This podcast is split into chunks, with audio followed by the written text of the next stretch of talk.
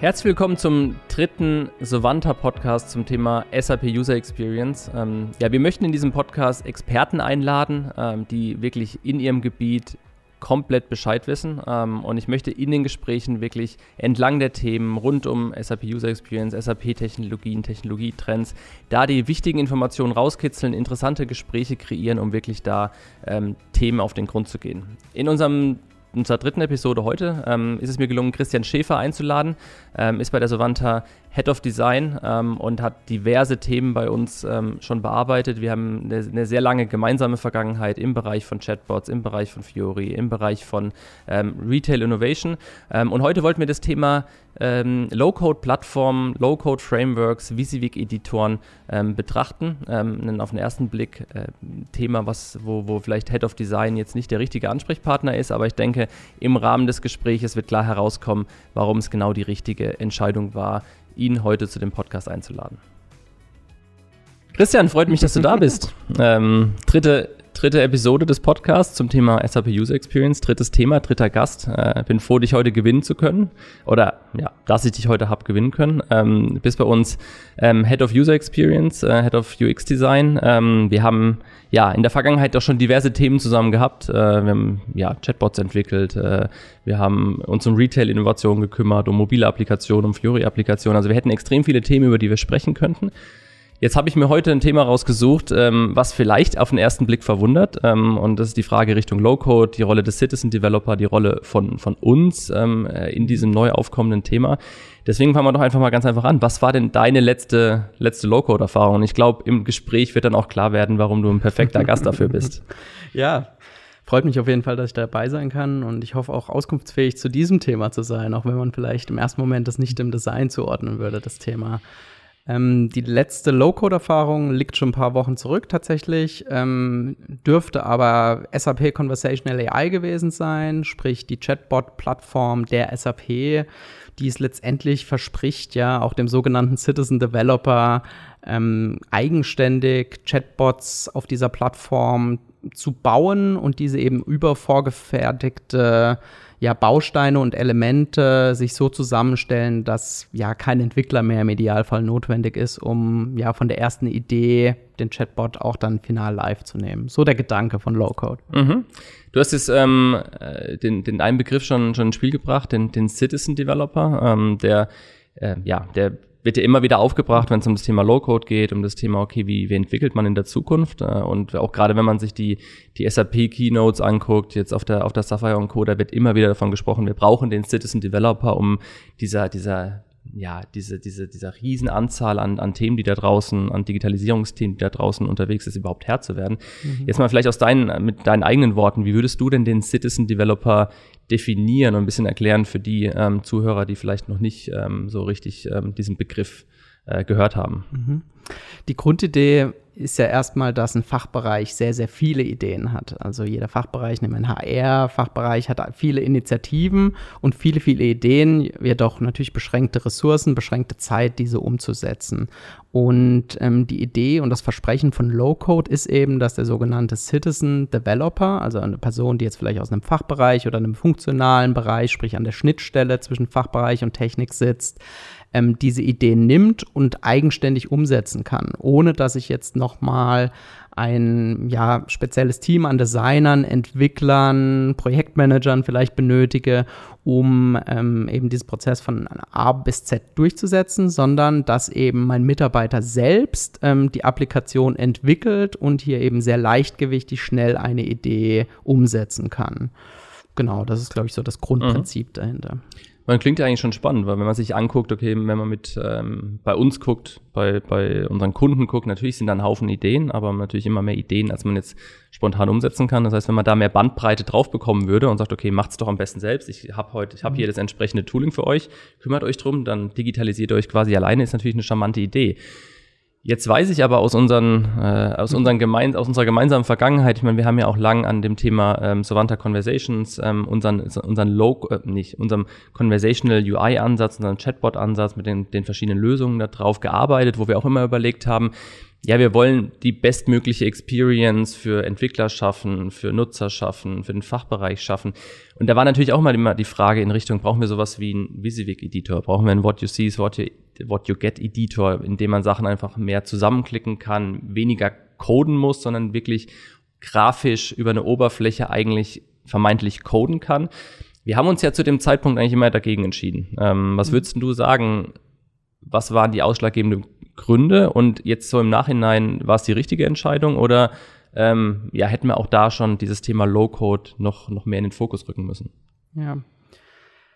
Ich glaube, am Ende ähm, muss es für die Person, die am Ende die das Ganze bedient, einfach sein. Und die Nutzererfahrung muss gut sein. Und es kommt einfach darauf an, was möchte man erreichen. Ähm, so ein WYSIWYG-Editor ist sicherlich gut, ähm, solange es niedrig komplex ist, wenn ich einen einfachen Entscheidungsbaum abbilden möchte, ähm, dann bieten die sich an, ähm, so eine Technologie zu verwenden. Ähm, weil was ist WYSIWYG? What you see is what you get. Sprich, ich kann mir sehr schön einen Entscheidungsbaum aufbauen und ähm, den durchexerzieren, wenn ich weiß, was ich bauen möchte. Ich glaube, das ist immer die Grundvoraussetzung.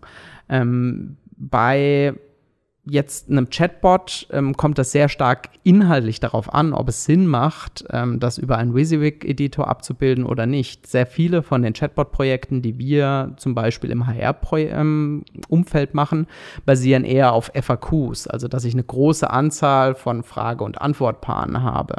Ähm, und dafür ähm, bietet sich jetzt also eher eine tabellarische Ansicht zum Beispiel an, als das jetzt über einen WYSIWYG-Editor zu machen.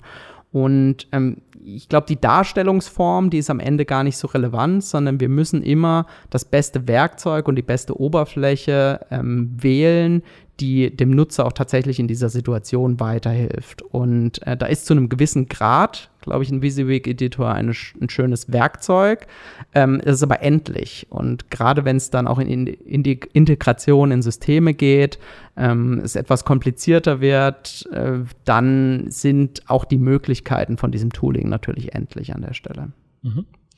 Also wahrscheinlich auch ein, ein Stück weit ein, ein, ein Reifegrad-Thema, weil ich habe, also wenn ich mir jetzt auch angucke, okay, wir haben ja versucht dann auch zu matchen, was haben wir denn für Anforderungen vom mhm. Kunden und was davon glauben wir, könnten wir wirklich an den Fachbereich abdrücken und sagen, okay, mach das selber.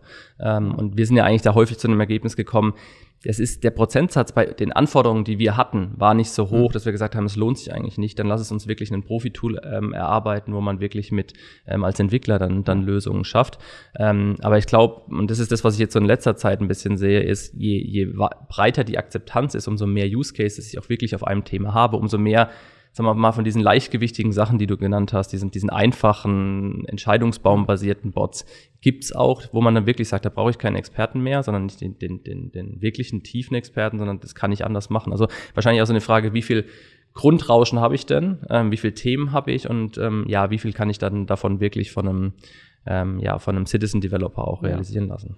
Ja, und es geht auch sicherlich darum, habe ich bereits gewisse Vorlagen, Best Practices und Templates gemeinsam entwickelt und gehe dann eher in eine inhaltliche Pflege. Das ist ja eine typische Aufgabe, die auch bei einem Citizen Developer ähm, liegt, Bestehendes anzupassen oder Bestehendes zu verändern, zu ergänzen, Inhalte auszutauschen, wo dann auch dieses Tooling vielleicht eher zu einer Art von Content Management wird, wo ich einmal die Prinzipien gelernt habe und dann eben selbstständig, ohne jetzt nochmal eine externe Unterstützung zu haben, dann zum Beispiel meine Fragen, meine Antworten austauschen kann oder eben auch mal eine Information in einem Service anpasst, der aber vielleicht technisch auch schon für mich hinterlegt wurde. Also ähm, die Frage ist ja immer, ähm, auf welchem Grundstand starte ich und habe ich bereits eben ein, ein Set von einer aufgebauten Applikation ähm, und habe auch schon mal gesehen und gelernt, wie das Ganze funktioniert oder mache ich es eben komplett neu von Grund auf, was deutlich schwieriger ist und wo ich typischerweise auch andere Skills brauche. Also, wenn ich es richtig verstehe, du würdest dahin plädieren, dass man sagt, okay, jetzt nicht einen, ähm, einen Low-Code-Tool, einen Low-Code-Framework einkaufen und quasi vermeintlich nackt hinstellen und sagen, hier, habt ihr drei Schulungen, äh, liebe neuen Citizen Developer, und dann fangt mal an, ähm, darauf was zu entwickeln, sondern zu sagen, okay, es kann, es kann ein wichtiges Element sein in so einem Bebauungsplan, aber ich muss sicherstellen, dass ich mehr Guidance drumherum gebe, dass ich mehr Rahmenwerk drumherum schaffe, dass ich mehr Templates schaffe, dass ich auch fertige Applikationen schaffe, die weiterentwickelt werden können, die gepflegt werden können. Also dass man das ganze Thema einen Tick mehr begleitet und auch ein, konkreteres Projekt draus macht und nicht nur sagt, okay, ich habe jetzt das Tool, ich habe die Technologie und damit wird schon alles gut werden bei jedem Tool geht es ja am Ende auch um die Praxis, zu verstehen, wie funktioniert dieses Tool und wie kann ich es einsetzen. Äh, das ist ähnlich wie mit der Fahrschule. Und da mache ich ja auch ähm, nicht, dass ich sage, hier ist das Handbuch für das Auto, das lernst du jetzt auswendig und danach darfst du losfahren, sondern typischerweise habe ich ja auch hier einen Fahrlehrer, der mich an die Hand nimmt, der das Ganze mit mir durchgeht, der mir ja, am Anfang vielleicht auch die nötige Hilfestellung gibt, den Steigbügel hält, die ganzen Prinzipien erklärt. Und in dem Moment, wo ich dann selbstständig das Verständnis dafür aufgebaut habe, dann bin ich eben auch in der Lage, selbstständig mit diesen Werkzeugen zu arbeiten. Und ähm, ich glaube, jetzt nur eine nackte Low-Code-Plattform hinzustellen, das würde auch dem Fachbereich nicht weiterhelfen, weil ähm, ja, das führt auch nur dazu, dass ich dann an einer anderen Stelle das Wissen aufbaue, was ich vorher vielleicht extern hatte. Mhm. Schönes, schönes Bild mit diesem Fahrlehrer, der, ähm, der einem erstmal die wesentlichen Dinge beibringt und am Ende des Tages muss ich dann aber selbst fahren können nach der mhm. Fahrprüfung. Was muss denn der Fahrlehrer in diesem Bild können? Also ähm, wer, wer ist der Fahrlehrer ähm, am Ende des Tages und welche, welche Skills muss er denn mitbringen, um sagen wir mal, so Low-Code-Frameworks, und wir werden gleich nochmal sprechen, in, welche, in welchen Bereichen das überall Anwendung findet, ähm, aber dann auch sinnvoll einzuführen und eine sinnvolle Starthilfe zu geben, sagen, okay, jetzt kannst du aber selbst fahren. Vielleicht noch nicht so gut wie der Fahrlehrer, aber du kannst dich auf jeden Fall mal schon mal selbst in den Straßenverkehr wagen. Ja. Die Annahme bei den Low-Code-Frameworks ist ja, dass ich sehr, sehr genau weiß, was ist das Szenario, was ist der Anwendungsfall, welches Zielbild möchte ich erreichen. Und äh, ich glaube, hier ist auch das, die größte Bruchstelle bei den Low-Code-Frameworks, weil ähm, aus einer Projekterfahrung, ähm, und das kannst du sicherlich auch bestätigen, sind die Anforderungen typischerweise nicht perfekt durchdefiniert in dem Moment, wo man in ein Projekt geht. Also das ist ja genau auch die, die Rolle und die Aufgabe, wo typischerweise ähm, jemand wie ich als UX-Designer in das Projekt kommt und überhaupt erst einmal mit einem Projektteam die Anforderungen aufnimmt, ähm, in Workshop-Formaten auch ein gewisses Requirements Engineering macht, über das Wissen einsammelt, was über verschiedene Köpfe verteilt ist und ähm, in dem Moment, wo ich hier gemeinsam dann ein Zielbild erstelle mit einem Kunden, kann ich das danach natürlich mit einer Low-Code-Plattform auch, auch umsetzen, potenziell. Aber ähm, diese Erstellung ähm, einer, eines funktionalen Designs und überhaupt sich mal zu überlegen, was sind die Ziele meines Projekts, ähm, was sind die Anforderungen auch mein, meiner Anwender an dieser Stelle und ähm, wie verbinde ich diese zwei Aspekte, das ist ähm, sicherlich ein Skillset, äh, was jetzt auch nicht in jedem Fachbereich in diesem ausgeprägten Maße vorhanden ist, weil das ja auch äh, ganz eigene Fähigkeiten sind, zum Beispiel so Workshops zu, äh, durchzuführen, auch wirklich verschiedene ähm, Menschen an einen Tisch zu bringen, das verteilte Wissen ähm, zu sammeln, auch ein Stück weit abzuwägen, was sind artikulierte Anforderungen, was sind vielleicht aber auch unartikulierte Anforderungen, die wir häufig auch aufnehmen, indem wir Leute begleiten, beobachten, äh, sie bei ihrem ta tatsächlichen täglichen Arbeiten ähm, auch ähm, mal unter die Lupe nehmen und begleiten. Das sind ja Sachen, die dann nicht mehr stattfinden würden. Und ich glaube, es ist aber unabhängig von der umzusetzenden Technologie immer eine ja wirklich grundlegende Anforderung, dass man sauber zu Beginn im Projektes definiert, wo möchte ich denn eigentlich hin und was äh, sollte denn auch das Zielbild sein. Ja, guter Punkt. Ich meine, man könnte ja ein Stück, ein Stück versuchen, das auch in unsere jetzige Welt zu übertragen. Ich meine, wir würden ja auch nicht ähm, ein Projekt machen, wo einfach nur ein Entwickler mit drin ist. Und am Ende des Tages ist ja ein, ein Ansatz häufig von Low-Code-Plattformen äh, und, und, und Low-Code-Frameworks, da am Ende des Tages die wirkliche Realisierung der Anwendung am Ende einfacher zu machen. Ähm, aber das entbindet einen ja nicht, die, die restlichen Schritte im Prozess sauber zu machen. Also die, die Anwendung wird sicherlich schlechter werden, wenn ich einfach keinen UX-Designer mehr habe, nicht mehr wirklich aufs funktionale Design achte ähm, und einfach sage, okay, das wird schon werden. Das wäre das gleiche Bild gedanklich, wenn ich sage, okay, wir geben Dinge in unsere Entwicklungsabteilung, ohne vorher mal grafisch was aufbereitet zu haben, ohne mal ein Scribble zu haben, ohne mal ein Mockup zu haben, ohne auch mal Dinge verprobt zu haben. Also dieses Prozessuale, ähm, glaube ich, muss da noch eine eine, eine starke Rolle spielen. Und dann kann natürlich aber richtig aufgesetzt Low-Code ähm, für die tatsächliche Realisierung am Schluss eine, eine Rolle spielen, wenn ich es richtig verstanden habe. Wie würdest du denn die, die Rolle von Entwicklung sehen an der Ecke. Also sozusagen, okay, wenn man jetzt in, wieder dieses Fahrlehrerbild ähm, vor Augen hat und vielleicht das nochmal in Verbindung mit dem, was du ähm, aus deinem Steckenpferd im Bereich Conversational AI siehst, ähm, wie wichtig ist es denn, dass auch mal ein erfahrener Entwickler aus einem entsprechenden Bereich sich das Low-Code-Framework angeguckt hat, sich das, die Low-Code-Plattform angeguckt hat und vielleicht auch mal da ein paar Templates, ein paar Best Practices entwickelt hat, die man dann dem unerfahreneren Citizen-Developer an die Hand gibt, um einfach weiterzumachen. Ja glaube, ganz grundlegend ist es ja erstmal entscheidend, ähm, ein Kunde wünscht sich ja immer Sicherheit im Projekt. Und ähm, deswegen äh, halte ich es auch für unwahrscheinlich, dass man sofort auf einer Low-Code-Plattform startet, sondern in, man wird initial immer erstmal gemeinsam mit einem Kunden vielleicht ein Projekt aufsetzen, ihn durch die einzelnen äh, Schritte durchführen, ihm auch einfach mal das ganze Tooling näher bringen. Und ähm, typischerweise werden ja auch die Projekte komplexer im Laufe der Zeit. Und äh, mit dieser zunehmenden Komplexität steigen natürlich auch die Anforderungen, die auch entwicklungsseitig typischerweise äh, geliefert werden müssen. Sprich, es müssen Systeme angebunden werden, es muss Integrationen geben, um dann auch wirklich die wertstiftenden Prozesse abzubilden, die ja in einem Unternehmen stattfinden. Und ähm, hierfür werde ich auch immer zu einem gewissen Maße einen Entwickler brauchen. Also zumindest ist es heute so. Also mir sind jetzt wenig aus meinem Tagesalltag wenig ähm, Projekte bekannt, äh, wo man jetzt komplett ohne einen Entwickler auskommt. Und ähm, Natürlich kann ich hier äh, gewisse Sachen vordenken. Wenn eine Nutzerauthentifizierung beispielsweise schon vorliegt, muss ich die im zweiten Projekt sicherlich nicht nochmal ähm, neu programmieren etc.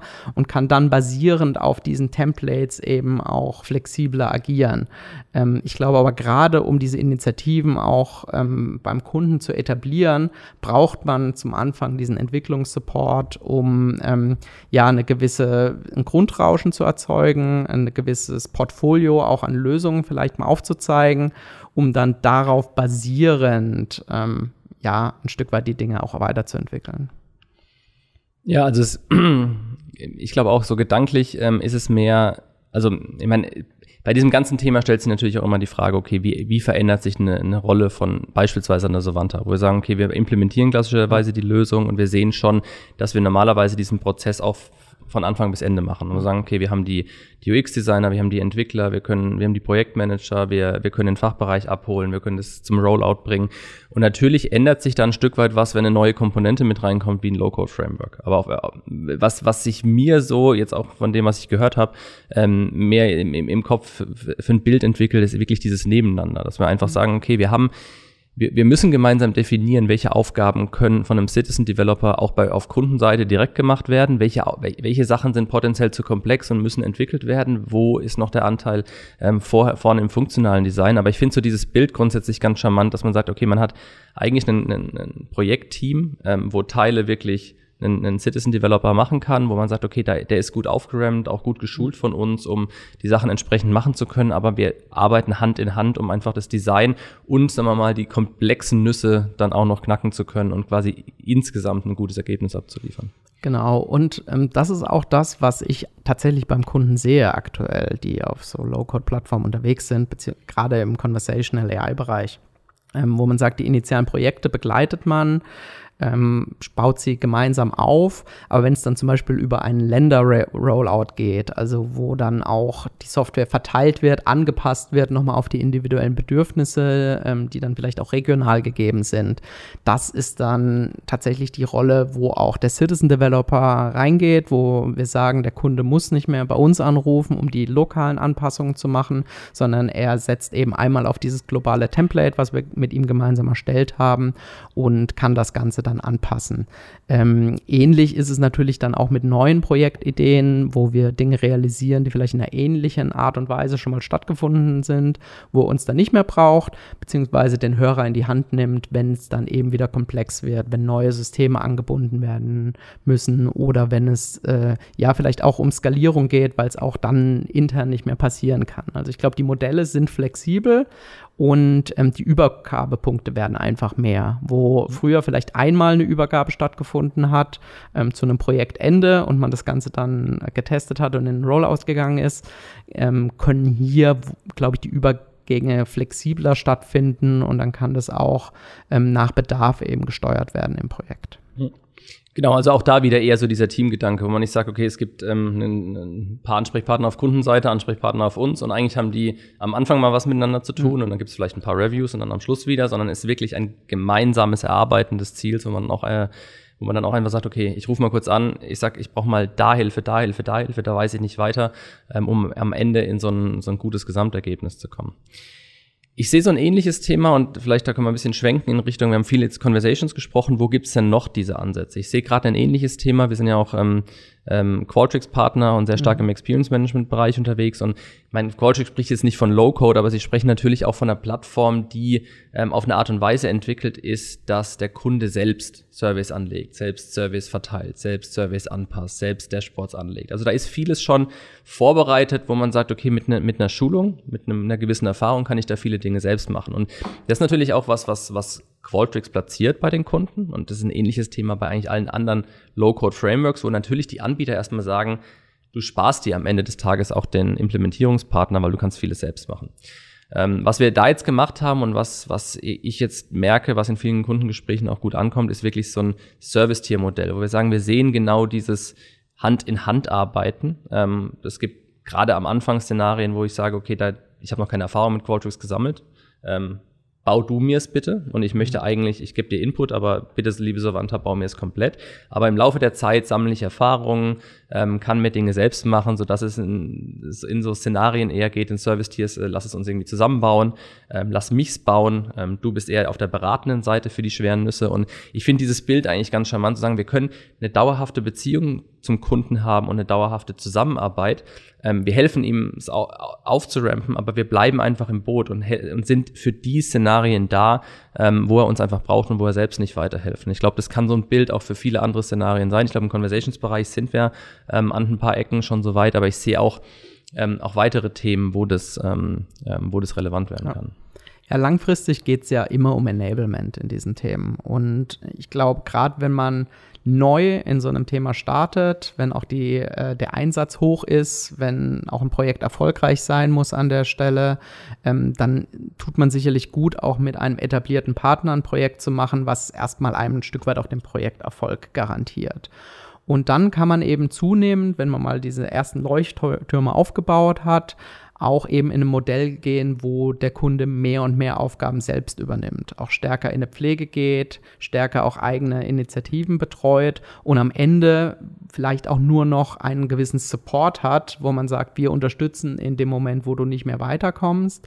Aber ich glaube, die Aufwände, die müssen eben mittelfristig äh, abnehmen. Sprich, äh, die Idee ist, am Anfang ist der Partner vielleicht auch noch stärker involviert, nimmt aber zunehmend ab während wir gleichzeitig eben das Wissen beim Kunden aufbauen, ihn schulen, ihn enablen, auch diese Werkzeuge richtig einzusetzen. Ich mhm. glaube, das ist ähm, das Entscheidende, ähm, so gut wie die ganzen Plattformen sind. Ähm, ich kann auch mit einer hervorragenden Plattform, mit hervorragenden ähm, ja, Bausteinen und Elementen immer noch eine schlechte Erfahrung bei meinem ähm, Kunden erzeugen. Also nur weil ich den, den, den perfekten, äh, das perfekte Framework, den perfekten Style Guide habe, garantiert das noch nicht, dass ich auch wirklich gute Anwendungen damit baue. Und ich glaube, hier müssen wir einfach auch dann den Kunden an die Hand nehmen und ihm eben auch helfen, sich selbst zu helfen. Und das macht man typischerweise mit Schulungen, das macht man, indem man ein sauberes Onboarding macht und dadurch bekommt man es dann hin, eben die Aufwände auch hier ähm, zu verlagern und dass man eben selbst mehr machen kann. Mhm. Aber ich glaube trotzdem ist dieses gute Training am Anfang unabdingbar. Vielleicht noch eine Ergänzung. Ich glaube, es gibt so einen, so einen weiteren Aspekt, der Kunden einfach hilft, wenn man diese Phase am Anfang gemeinsam mit einem Partner macht, weil die Prozesse intern und auch die Regularien intern sind noch gar nicht darauf eingespielt, dass man das darf. Also und das oder dass ja. es funktioniert, weil es gibt keinen Prozess und keinen Freigabeprozess, wie der Fachbereich selbstständig irgendwelche Sachen deployt. Auch da muss man ja Erfahrungen sammeln, zu sagen, okay, wem gehört denn die Applikation, wer kümmert sich darum, wer ist für verantwortlich. Also auch da ist es hilfreich, über so ein paar Projekte am Anfang mit einem, mit einem Partner zusammen Erfahrungen zusammen, um dann zu gucken, hey, was muss ich denn jetzt noch zusätzlich bedenken, wenn es eben die Verantwortung nicht mehr bei einem Partner liegt, sondern wirklich bei einem Mitarbeiter in meiner Organisation, der nicht der IT angehört, potenziell. Ähm, auch das ist, glaube ich, was, was, was wichtig ist am Anfang, diese organisatorischen Veränderungen dann auch mitzumachen. Absolut. Und auch die Entscheidungen werden ja an verschiedenen Stellen getroffen. Also äh, nicht unbedingt ist die Person, die sich für die Low-Code-Plattform entscheidet, dann auch die, die sie später verwendet und umgekehrt. Also ich glaube, die Motivation kann auch von beiden Seiten kommen, aber am Ende muss es natürlich auch Hand in Hand funktionieren und beide Parteien müssen es auch wollen. Und das ist auch äh, natürlich tatsächlich so, dass viele äh, Fachbereiche ähm, das vielleicht auch inhaltlich könnten, aber sagen, ähm, ja, will ich das überhaupt leisten? Weil ich natürlich auch noch andere Aufgaben habe. Ähm, und dieses Thema des Low-Codes kommt natürlich dann potenziell erstmal on top. Und da muss man sich dann überlegen, okay, wie viel äh, Freiräume schafft das dann auch? Wie viel Geschwindigkeitsgewinn habe ich? Und ist der dann dadurch zu rechtfertigen? Mhm. Ja, ich, ich, erinnere mich an ein, zwei Diskussionen, die wir auch gemeinsam mit, mit Kunden hatten an der Ecke, definitiv. Ja. Ähm, ich würde mal ganz gern so als, als kleiner mhm. Service auch für die, für die Zuhörer mal, mal so durchgehen. Wo gibt's denn, also wo spielt denn dieses Konzept grundsätzlich eine Rolle? Und vielleicht machen wir mal so ein kleines Spiel, wo wir sagen, ich äh, nenne mal so einen so einen Bereich und du sagst mal ein Stück weit, okay, was, für welche Szenarien glaubst du, kann sich eignen und wo vielleicht auch einfach noch nicht. Ja. Ähm, wir sind ja schon durchge, wir sind im Conversations-Bereich, hatten wir ja schon gesprochen. Ähm, ich glaube im, im Qualtrics-Bereich, im Experience Management auch. Gehen wir mal der Klassiker, App-Coding. Also ein App-Coding jetzt nicht im Sinne von, da gibt es ja auch verschiedene Ansätze. Wir haben Fiori Elements beispielsweise, wo du sagst, okay, da gibt es Low-Code-Frameworks, die eher für den Profi-Entwickler gemacht werden, um zu, zu Geschwindigkeit zu gewinnen, sondern wirklich eher diese What you see is what you get Editoren, die da draußen unterwegs sind, wo ich sage, da kann ich mir kleine Applikationen für meine Unit bauen, für meinen Bereich bauen, die mich da irgendwie weiterbringen. Ja, ich glaube, das ist tatsächlich das schwierigste Thema und das, wo wir auch vielleicht noch am längsten drauf warten müssen, auch wenn es da natürlich äh, hervorragende Lösungen draußen gibt, äh, wie eine Mendix etc. Ähm, das Problem hier ist, und das knüpft so ein Stück weit, glaube ich, an das an, was ich vorhin beschrieben habe. Ähm, ich brauche natürlich erstmal eine Produktvision. Ich brauche erstmal eine Idee von dem, was ich umsetzen will. Und das ist typischerweise ähm, ein Skill, für den es ja mit gutem Grund auch Experten gibt. Also es gibt ja wirklich auch völlig zu Recht Produktdesigner, die am Anfang diese Anforderungsaufnahme machen, um etwas zu entwickeln. Ähm, denn was macht eine gute Software aus? Eine gute Software ist äh, am Ende vom Tag vor allem einfach und äh, benutzbar und das ist ein Stück weit äh, etwas, was auch diesem, diesem Low-Code-Gedanken in, in manchen Teilen widerspricht, weil dadurch, dass ich verschiedene Bausteine und Elemente einfach kombiniere, wird natürlich meine Software potenziell Schritt für Schritt auch immer komplexer. Also wir sehen ja gerade in dem Kontext, wo wir unterwegs sind, teilweise gewachsene Systeme, die über Dekaden immer komplexer und komplizierter wurden. Und die Aufgabe von einem UX-Designer ist es typischerweise ja genau diese Komplexität zu entfernen und Dinge wieder einfacher zu machen. Und ich glaube, das ist äh, etwas, was über diese Plattform nicht unbedingt motiviert wird, weil man eher ähm, von der Struktur und dem Aufbau das Gefühl hat, ich baue immer noch etwas dazu, ich baue immer noch was rechts und links an. Ähm, ich glaube, dass wir da tatsächlich noch am weitesten entfernt sind, äh, so in der Tagesrealität, dass wir wirklich komplett durch einen Fachbereich gepflegte Anwendungen sehen werden.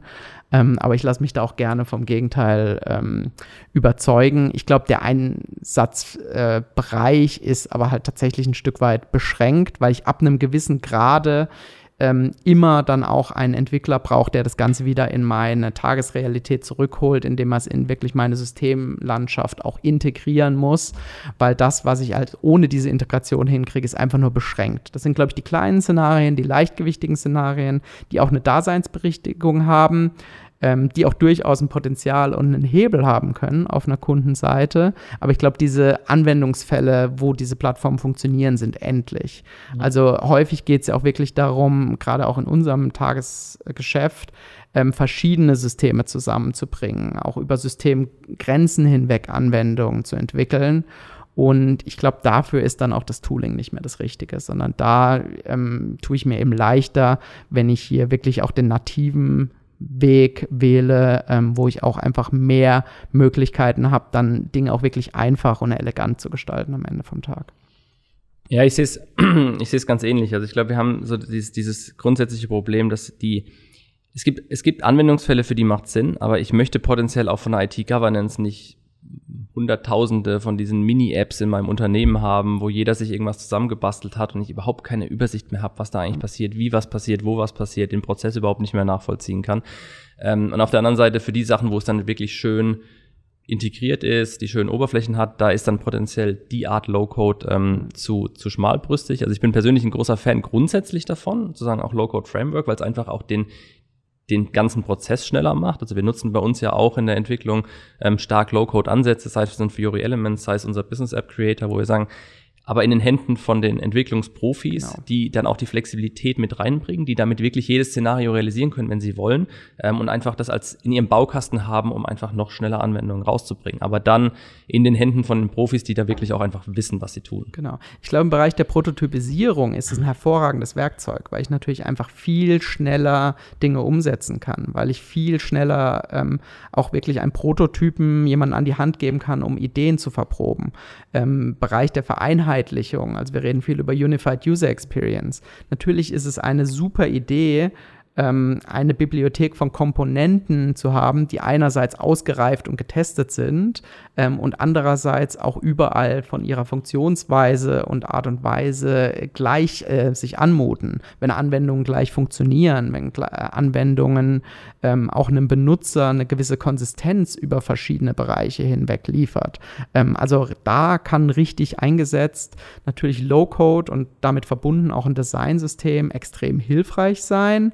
Ähm, allerdings sehe ich es tatsächlich auch ein Stück weit in den Händen der Experten. Und ähm, das ist auch genauso, um nochmal kurz den Schwenk zu Conversations hinzukriegen. Ich glaube, der Designer, der das Dialogdesign mit dem Kunden erarbeitet, der ist natürlich auch viel, viel schneller darin, dann in, auf einer Low-Code-Plattform mhm. das mal zu visualisieren und dem Kunden den tatsächlichen Chatbot zu zeigen. Ähnlich ist es eben mit Low-Code-Plattformen im App-Gestaltungsbereich, die du gerade genannt hast. Ich kann eben nach einem Workshop innerhalb von zwei, drei Tagen bereits mit einem Prototyp wiederkommen. Das mhm. sind einfach Dinge, die ich nicht tun konnte vor zwei, drei, vier Jahren. Also diese frühe Verprobung von Ideen und dann die darauf basierende Iteration, das ist definitiv etwas, was über diese Low-Code- und No-Code-Ansätze stark befeuert wird und was auch ähm, ein Stück weit die Berührungspunkte in die Design-Tools findet, wo wir sagen, es gibt Tools wie Framer, die basierend auf bestehenden React-Komponenten direkt schon ähm, echten Code ausspucken und auch wirklich interaktiv sind an der Stelle. Und ähm, da sehe ich tatsächlich auch die Skaleneffekte und da sehe ich auch wirklich den, den Nutzen, ähm, aber eher im klassischen Software-Design hier die Prozesse zu beschleunigen mhm. und es dann auch wieder einem tatsächlichen Entwickler zu übergeben. Und ich glaube, das sind einfach ein Stück weit verschiedene Philosophien.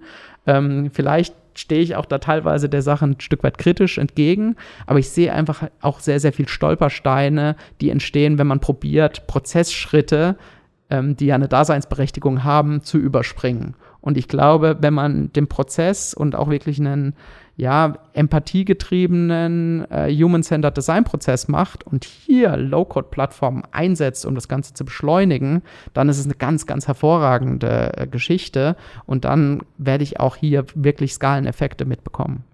Das finde ich einen sehr, sehr spannenden Gedanken und spannenden Ansatz. Und wir hatten den ja auch mal, als wir so im, im Fury Makers Bootcamp da auch mit der, mit, der, mit der SAP gesprochen haben, was da die Ansätze sind, dass man sagt, okay, man nutzt dieses, diese Tools einfach wirklich als Grundlage. Also, dass man nicht wie in der Vergangenheit, und das war ja häufig so, sagt, man baut einen Prototyp, um einfach zu überzeugen, um Dinge zu visualisieren und sagt dann, okay, das ist die Grundlage für mein, für mein weiteres Vorgehen aber ich muss wirklich beim, beim Code von Null anfangen, sondern vielleicht schaffe ich es einfach mit der sinnvollen Einsatz von Low-Code zu sagen, okay, in dieser frühen Phase wird der Prototyp entwickelt, da wird aber schon Code, äh, funktionierender Code erstellt und das kann die Grundlage sein für meine weitere Entwicklung ähm, von den Profis. Das heißt, das würde das ganze Thema nochmal deutlich, deutlich beschleunigen und halt auch eine noch bessere, wahrscheinlich auch noch eine deutlich bessere Akzeptanz der, des Fachbereichs, der, der Anwender dann dafür schaffen, weil sie sagen, okay, ich habe ja Teile davon quasi, quasi selbst, selbst mit, mit realisiert. Absolut.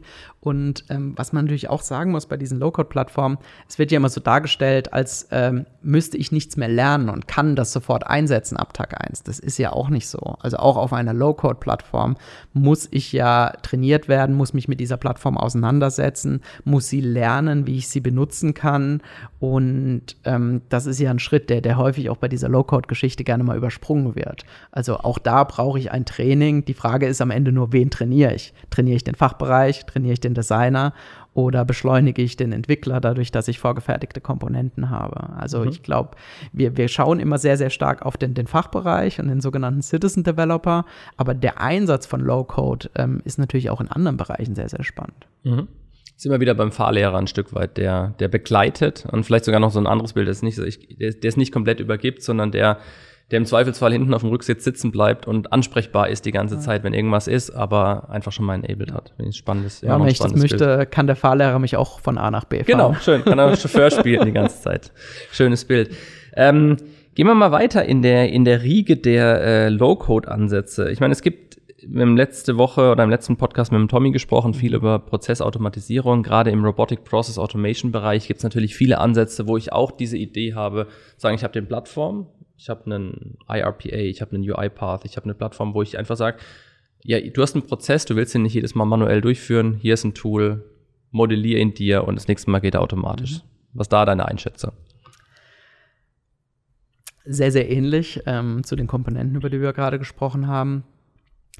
Ähm, also die Daseinsberechtigung von RPA ist zweifelsohne. Also ähm, ich bin großer äh, Fan und Verfechter von der Technologie. Es ist ja auch sehr, sehr nah bei dem, was wir mit Chatbots auch umsetzen. Also es geht ja letztendlich darum, hochfrequente, immer wiederkehrende Prozesse zu automatisieren, die Schmerzen aus dem Alltag des Endanwenders zu nehmen, ähm, bei Aufgaben, die wirklich auch ja anstrengend sind, die keinen Spaß machen, die auch häufig von der Wertschätzung und von der Wertschöpfung nicht besonders groß sind. Also die typische äh, Ab Ablage von Dokumenten, das Übertragen von Stammdaten in Systeme, ähm, ja, die Übertragung von Papier, ähm, eingesendeten Bewerbungen vielleicht in mein SAP-System und ähnliches, ähm, wo RPA natürlich eine hervorragende Lösung ist. Ähm, ich, es ist gut, dass wir diese Toolings haben. Für mich stellt sich aber da auch die Frage, wer ist denn hier ähm, die Person, die die Automatisierung für mich durchführt? Und bin ich nicht schneller im Ergebnis, wenn ich mir einen Experten hole, der diese ähm, RPA-Tools für mich bedient, der sie befüllt, der vielleicht auch wieder hier mit mir das initial erste, zweite, dritte Projekt macht?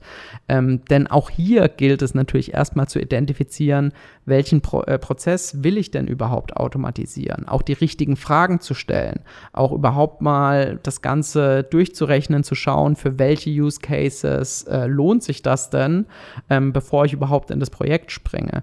Und hier sind die Plattformen, glaube ich, definitiv etwas, um dieses Thema zu skalieren. Ähm, am Ende werde ich aber auch hier immer einen Experten brauchen, der mich zumindest initial berät oder der das Ganze vielleicht auch einfach schneller für mich umsetzt, weil er im Tooling einfach, ähm, ja, firm ist und weil er sattelfest ist. Wenn ich das als Fachbereich, der sich typischerweise um Personalentwicklung, ähm, Bewerbungen und sonstiges kümmert, mich jetzt in dieses Tool reinfuchsen muss, um diese Automatisierung durchzuführen, das wird doch per Definition immer langsamer sein, als wenn ich genau für dieses identifizierte Szenario mir jemanden hole, der mich an die Hand nimmt und das mit mir gemeinsam in zwei bis drei Workshops durchexerziert.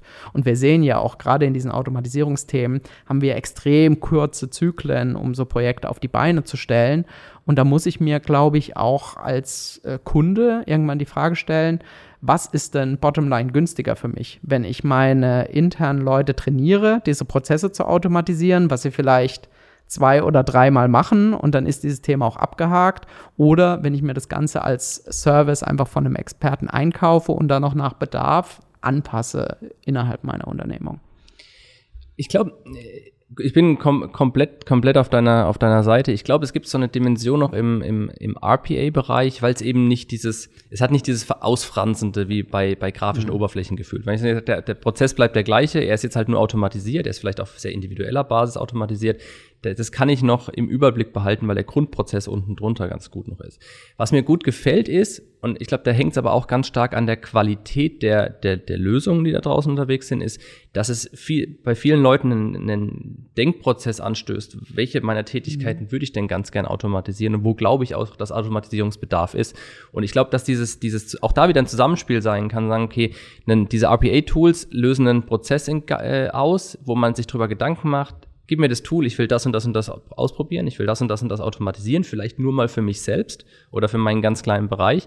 Und man darüber aber einen Haufen Ideen bekommt, okay, wo sind die hochfrequenten Themen, die mir auch am Ende des Tages richtig Geld sparen als Organisation, ja. wo ich dann reingucke und vielleicht nochmal mit dem Profi drauf gucke, zu sagen, okay, wie kann ich das, was jetzt im Kleinen entstanden ist, skalieren, auch vielleicht die ganze Organisation und da wirklich die, die, die, die hochskalierenden äh, Mehrwerte schaffen. Und dann vielleicht noch eben in Verbindung mit einem Profi zu sagen, okay, an welcher Stelle muss ich jetzt vielleicht nochmal ein bisschen AI, noch ein bisschen mhm. drüber hinausdenken, was vielleicht mit dem Tool nicht geht. Ja. Aber ich finde so als, auch da wieder als Zusammenspiel, so als Ideengeber, ähnlich wie bei dem Prototyping, und dann kann ich es vielleicht nutzen, um einfach das weiter zu skalieren. Eine ganz charmante, charmante Idee. Und das stimmt für jedes der Themen, was wir heute angesprochen haben. Das ist beim Chatbot, dass der Kunde ein Gefühl dafür bekommt, was ist denn ein guter Dialog, was macht einen ja, wertstiftenden, positiv konnotierten Monolog auch für meinen Kunden aus. Das ist bei der Gestaltung von Apps, was ist überhaupt gute User Experience? Das ist auch nicht immer klar. Also wir gehen immer davon aus, weil es für uns das Brot- und Buttergeschäft ist, ähm, jeder weiß, was eine ja, gute User Experience ausmacht, was eine einfache und benutzerfreundliche App ausmacht. Ich glaube, hierfür initial auch durch einen geleiteten Prozess erstmal diese, diese Erkenntnis beim Kunden aufzubauen, die ist sehr, sehr wertvoll und ich glaube, das hilft auch dem Kunden intern bei allem, was er dann fortan auch tut, ähm, ja, einfach mal zu verstehen, wie mache ich denn nutzerzentriert von meinem Anwender kommend Lösungen für ihn, die ihm im Alltag weiterhelfen. Und das geht, glaube ich, durch die Bank, bei egal welches Thema. Schönes ähm, quasi, quasi Schlusswort. Wir sind noch nicht ganz, ganz, ganz am Ende, aber ich glaube, das ist, das ist wirklich ein, ein, ein, guter Gedanke zu sagen, okay, da ist, da, da, da, da die, die Endanwender werden mehr zu auch äh, Creatoren und, und helfen uns dabei und kriegen dadurch einfach ein anderes Verständnis. Und das, die Zusammenarbeit wird leichter dadurch, dass dieses Verständnis aufgebaut wird. Jetzt mal vielleicht, wenn man ein bisschen in die Zukunft guckt. Also wir haben irgendwie, ich verstehe, wir haben rausgearbeitet, die Tools sind da und sie spielen eine Rolle. Es gibt Use Cases, wo es Sinn macht. Manche Use Cases müssen sich noch weiterentwickeln, aber es ist, wir sind momentan auf jeden Fall auf ähm, in so einem Zusammenarbeitsmodell. Also wenn sich Kunden für Low-Code interessieren, dann, dann helfen wir gerne und dann, dann sehen wir auch, dass wir wirklich die Mehrwerte bringen können, wenn wir es implementieren, wenn wir es einführen, wenn wir schulen, wenn wir Dinge am Anfang selbst machen und immer mehr Teile übergeben. Ähm, wenn du jetzt in die Zukunft ein bisschen guckst, ist es jetzt bleiben die Tools? Also sind die gekommen, um zu bleiben? Also als eine Frage, aber auch die Frage, wie entwickeln die sich weiter? Also bleiben wir langfristig in so einem Kooperationsmodell zwischen Partner und Low-Code-Framework oder sagst du irgendwann, okay, da kommt noch so viel AI mit rein und ähm, dann, dann kann man, äh, sagen wir mal, das Design noch irgendwie über AI-basierte Vorschläge und, und, und so richtig gut machen, dass wir irgendwann sagen, okay, vielleicht brauchen wir uns doch nicht mehr. Also ich glaube, bevor man uns nicht mehr braucht, da werden schon noch ein paar Jahre in die Welt gehen, aber natürlich werden sich diese Werkzeuge weiterentwickeln. Und ähm, wir sehen das ja auch, ähm, etwas, über was wir heute zum Beispiel gar nicht gesprochen haben, was aber auch Low-Code ist, sind diese ganzen Webseitengeneratoren, mhm. die wir draußen sehen. Also ähm, hier sind wir in der Technologie, die jetzt mittlerweile auch schon über zehn Jahre gereift ist, wo das hervorragend funktioniert. Also wenn ich als ja, kleines Unternehmen mir eine Webseite machen und bauen möchte und das inhaltlich äh, mir klar ist, was ich da umsetzen möchte, kann ich mit so einem Editor heute schon eine hervorragende äh, Webseite aufbauen, die auch alle technischen Boxen abhakt und wo ich am Ende auch nicht mehr unbedingt vielleicht feststelle, hat es jetzt ein Designer gestaltet oder habe ich hier einfach basierend auf einem sehr guten Template, ähm, ja, das vielleicht technisch erstellen lassen. Und in diese Reife gerade werden auch die ganzen anderen Plattformen kommen. Natürlich werde ich durch Maschinenlernen gestützte äh, Algorithmen das einfacher haben, mir eine App zusammenzustellen, ähm, weil einfach gewisse Best Practices ähm, mit eingebaut sein werden in diese Plattform. Die Plattformen werden mich warnen, gewisse Fehler zu machen. Also nehmen wir nochmal den Conversations-Bereich. Da werde ich natürlich auch hier technisch überprüfen können, ist das ein guter Dialog? Sind meine Sätze logisch? Sind die vielleicht zu lang? Sind die zu kurz? Wo verwirre ich meinen ähm, Kunden? Und das wird wachsen. Natürlich werden auch bei den Low-Code-Plattformen, die in Richtung App-Entwicklung gehen, immer mehr Konnektoren zur Verfügung stellen. Wir sehen eine große Tendenz, Tendenz, ähm, dass viele unserer Lösungen in die Cloud gehen. Natürlich wird es dadurch auch einfacher, verschiedene Systeme anzubinden, weil ich nicht mehr diesen extremen Wildwuchs habe. Okay, wir wissen, äh, Kunden finden immer Mittel und Wege, Dinge anzupassen und am Ende geht es dann vielleicht doch nicht so komplett out of the box, aber die Richtung ist völlig klar und die Tendenz ist klar. Ähm, ich glaube, wir sind heute einfach noch nicht da, dass das äh, ein Tooling ist, was jedermann bedienen kann. Aber ähm, wir sind auch hier auf einer Kurve und es wird natürlich zunehmend einfacher. Ähm, ich glaube, dass sich unsere Rolle tatsächlich verändert. Ähm, wir werden schneller in Projekten werden durch diese Technologien. Also am Ende werden hier auch, glaube ich, beide äh, Seiten von profitieren. Ähm, aber dieses wirklich initiale, nutzerzentrierte in einem Projekt ähm, am Anfang sich zusammensetzen, alle Stakeholder an einen Tisch zu bringen, um überhaupt mal sich den Gedanken zu machen, was wollen wir denn erreichen, was ist unsere Vision für diese Initiative ähm, und wie äh, ja, sammeln wir auch dieses Wissen, was über viele verschiedene Köpfe ja typischerweise verteilt ist, ähm, auch auf Kundenseite, überhaupt ein, um damit loslegen zu können. Ich glaube, dieser Teil unserer Aufgabe, der wird uns noch eine ganze Weile beschäftigen, ähm, genauso wie diese ganzen Spezialfälle uns beschäftigen werden. Also ich glaube, Low-Code ist immer sehr, sehr gut. Ähm, solange eine gewisse Komplexität nicht überschritten wird. Und immer, ähm, wenn ich dann größere Bebauungspläne habe, ähm, brauche ich, glaube ich, auch das gewisse die gewisse Fähigkeit, Dinge noch anzupassen und auch wirklich die unterliegende Technik zu verstehen. Ähm, weil was Low-Code macht, ist, es abstrahiert natürlich. Es abstrahiert immer auf höhere Level und die ähm, Bausteine, die entstehen, die ähm, brauchen immer weniger ja, Knowledge, ein Stück weit, was vielleicht das Coding angeht. Ähm, aber in dem Moment, ähm, wo ich dann etwas anpassen will, ähm, kann ich das eben nicht mehr auf dieser Ebene machen, sondern dann muss ich es auch auf einer technisch detaillierteren und spezialisierteren Ebene machen, die dann wiederum die Experten brauchen wird. Und ähm, von daher mache ich mir jetzt nicht so viel Sorgen um unser Geschäftsmodell.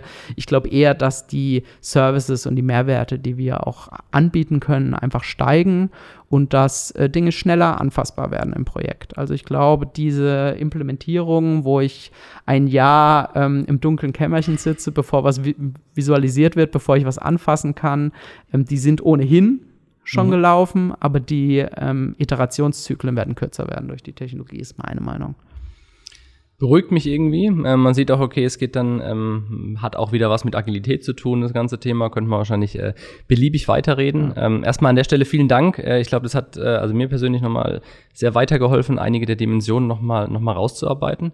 Ähm, ich habe am, am, am Schluss einer, eines jeden Podcasts immer so, so drei Fragen nochmal, die mir auch helfen, so die, die nächsten Themen zu finden, über was man noch so sprechen könnte. Und es ist eigentlich immer ganz klassisch zu sagen, ähm, ich frage die Experten, die hier sind, entlang nach ihrer Einschätzung, was, was wird relevant demnächst. Und es gibt ja so entlang dieses klassischen Innovation Hype Cycles so dieses Plateau der Produktivität. Was ist ein Thema, das, da muss sich da draußen je, jeder drum kümmern, also so jeder natürlich aus seinem eigenen Kontext. Was würdest du jedem da draußen empfehlen, wenn ihr das noch nicht macht?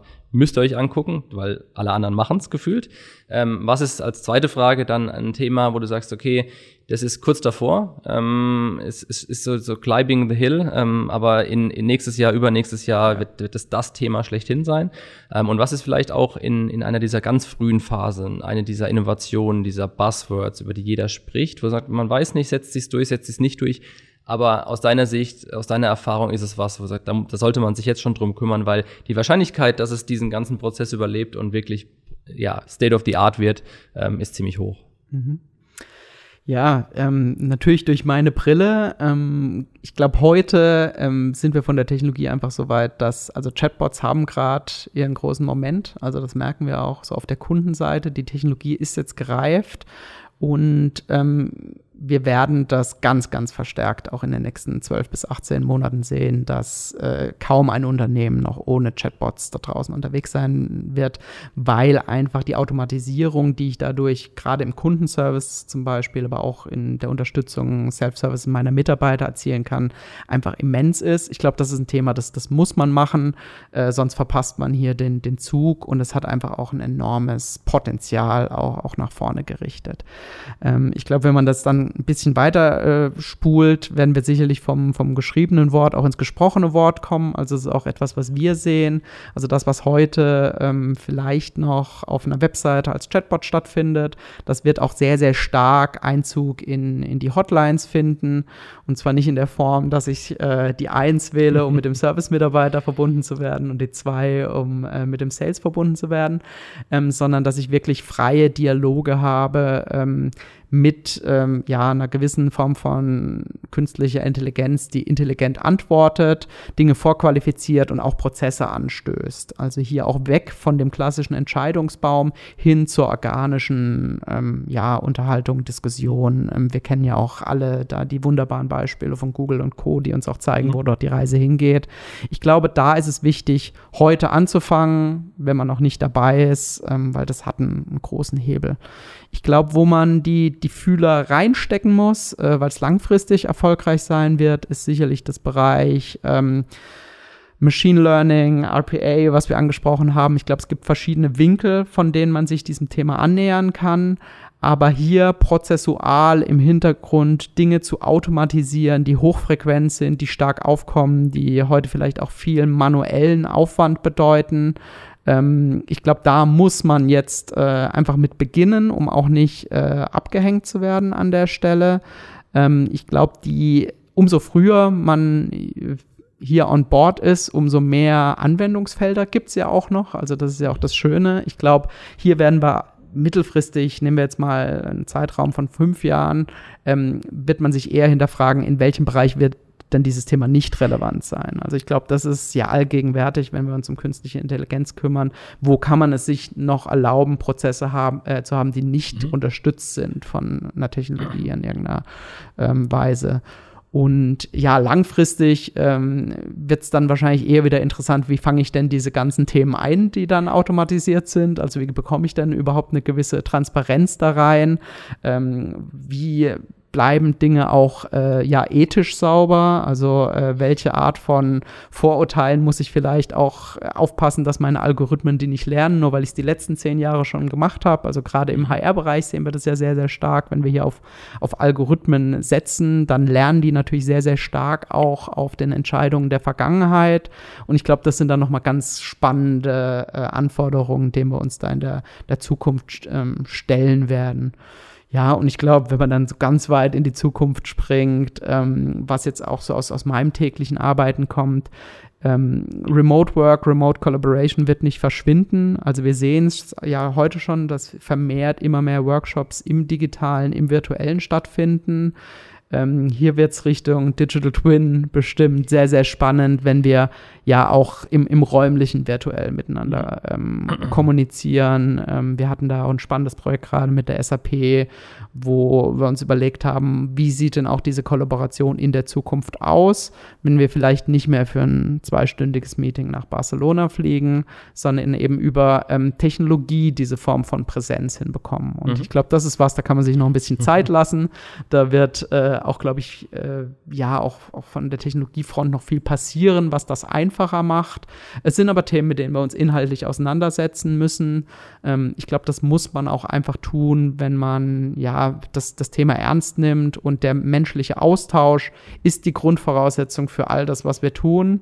Ähm, egal mit welcher, mit welchem Technologiestack, ob Low-Code, No-Code, klassischem Code das Ganze umsetzt. Am Ende geht es doch darum, ähm, dass wir Menschen zusammenbringen und gemeinsam identifizieren, äh, welches Problem wollen wir lösen. Und mhm. äh, das ist, glaube ich, der Teil, der auch nicht verschwindet. Hat sich wieder gelohnt, genau diese Frage zu stellen. Ich glaube, gerade dieses Thema, okay, digitale Zusammenarbeit, äh, was kann ich da besser machen? Wie kriege ich diese emotionale Nähe auch hin? Was äh, ist ein spannendes Thema, wo man sicherlich nochmal separat sprechen kann. Ähm, Christian, vielen Dank, dass du da warst. Ähm, ich glaube, ich bin mir ganz sicher, es ist klar geworden, warum du der richtige Ansprechpartner für das Thema Low-Code auch warst. Mir hat Spaß gemacht. Ähm, und ich freue mich drauf, dich auch bald wieder im Podcast begrüßen zu dürfen. Und ja, bis dahin alles Gute. Lieben Dank und jederzeit gern. Ja, das war die dritte Episode unseres Podcasts. Mir hat es wieder extrem viel Spaß gemacht. Äh, es ist rausgekommen, bin ich mir ganz sicher, warum Christian der richtige Ansprechpartner für das Thema war. Mir hat es viel Spaß gemacht, in die Diskussion zu kommen, äh, wirklich viele spannende Themen nochmal identifiziert und rausgearbeitet. Wir sehen, Low-Code ist ein Thema, was gekommen ist, um zu bleiben, ähm, wo wir auch jetzt die, die richtigen Zusammenarbeitsmodelle finden müssen mit dem Kunden, mit den Citizen-Developern, mit den Low-Code-Frameworks und einem Partner wie der Savanta, mit unseren UX-Designern, mit unseren Ansätzen. Da gibt es sehr, sehr viele spannende Ansätze, die wir in verschiedenen Bereichen auch schon aufgezeigt haben. Ja, und wir sehen, dass es für die Zukunft da noch sehr, sehr viele Weiterentwicklungsmöglichkeiten gibt. Gerade im Bereich von Prototyping fand ich einen sehr, sehr spannenden Ansatz, den der Christian erwähnt hat, wo wir sagen, okay, wir können Dinge noch weiter beschleunigen, wir können Code direkt erzeugen, der wiederverwendet werden kann, wir können ähm, über Code direkt auch Stakeholder schneller, schneller von Themen überzeugen. Und wir sehen, ja, es ist ein Thema, ähm, da ist viel Musik drin, da wird sich viel weiterentwickeln. Und ja, ich, ich merke, dass wir da auch mit Kunden viel ins Gespräch kommen werden und viele spannende Themen gemeinsam machen können.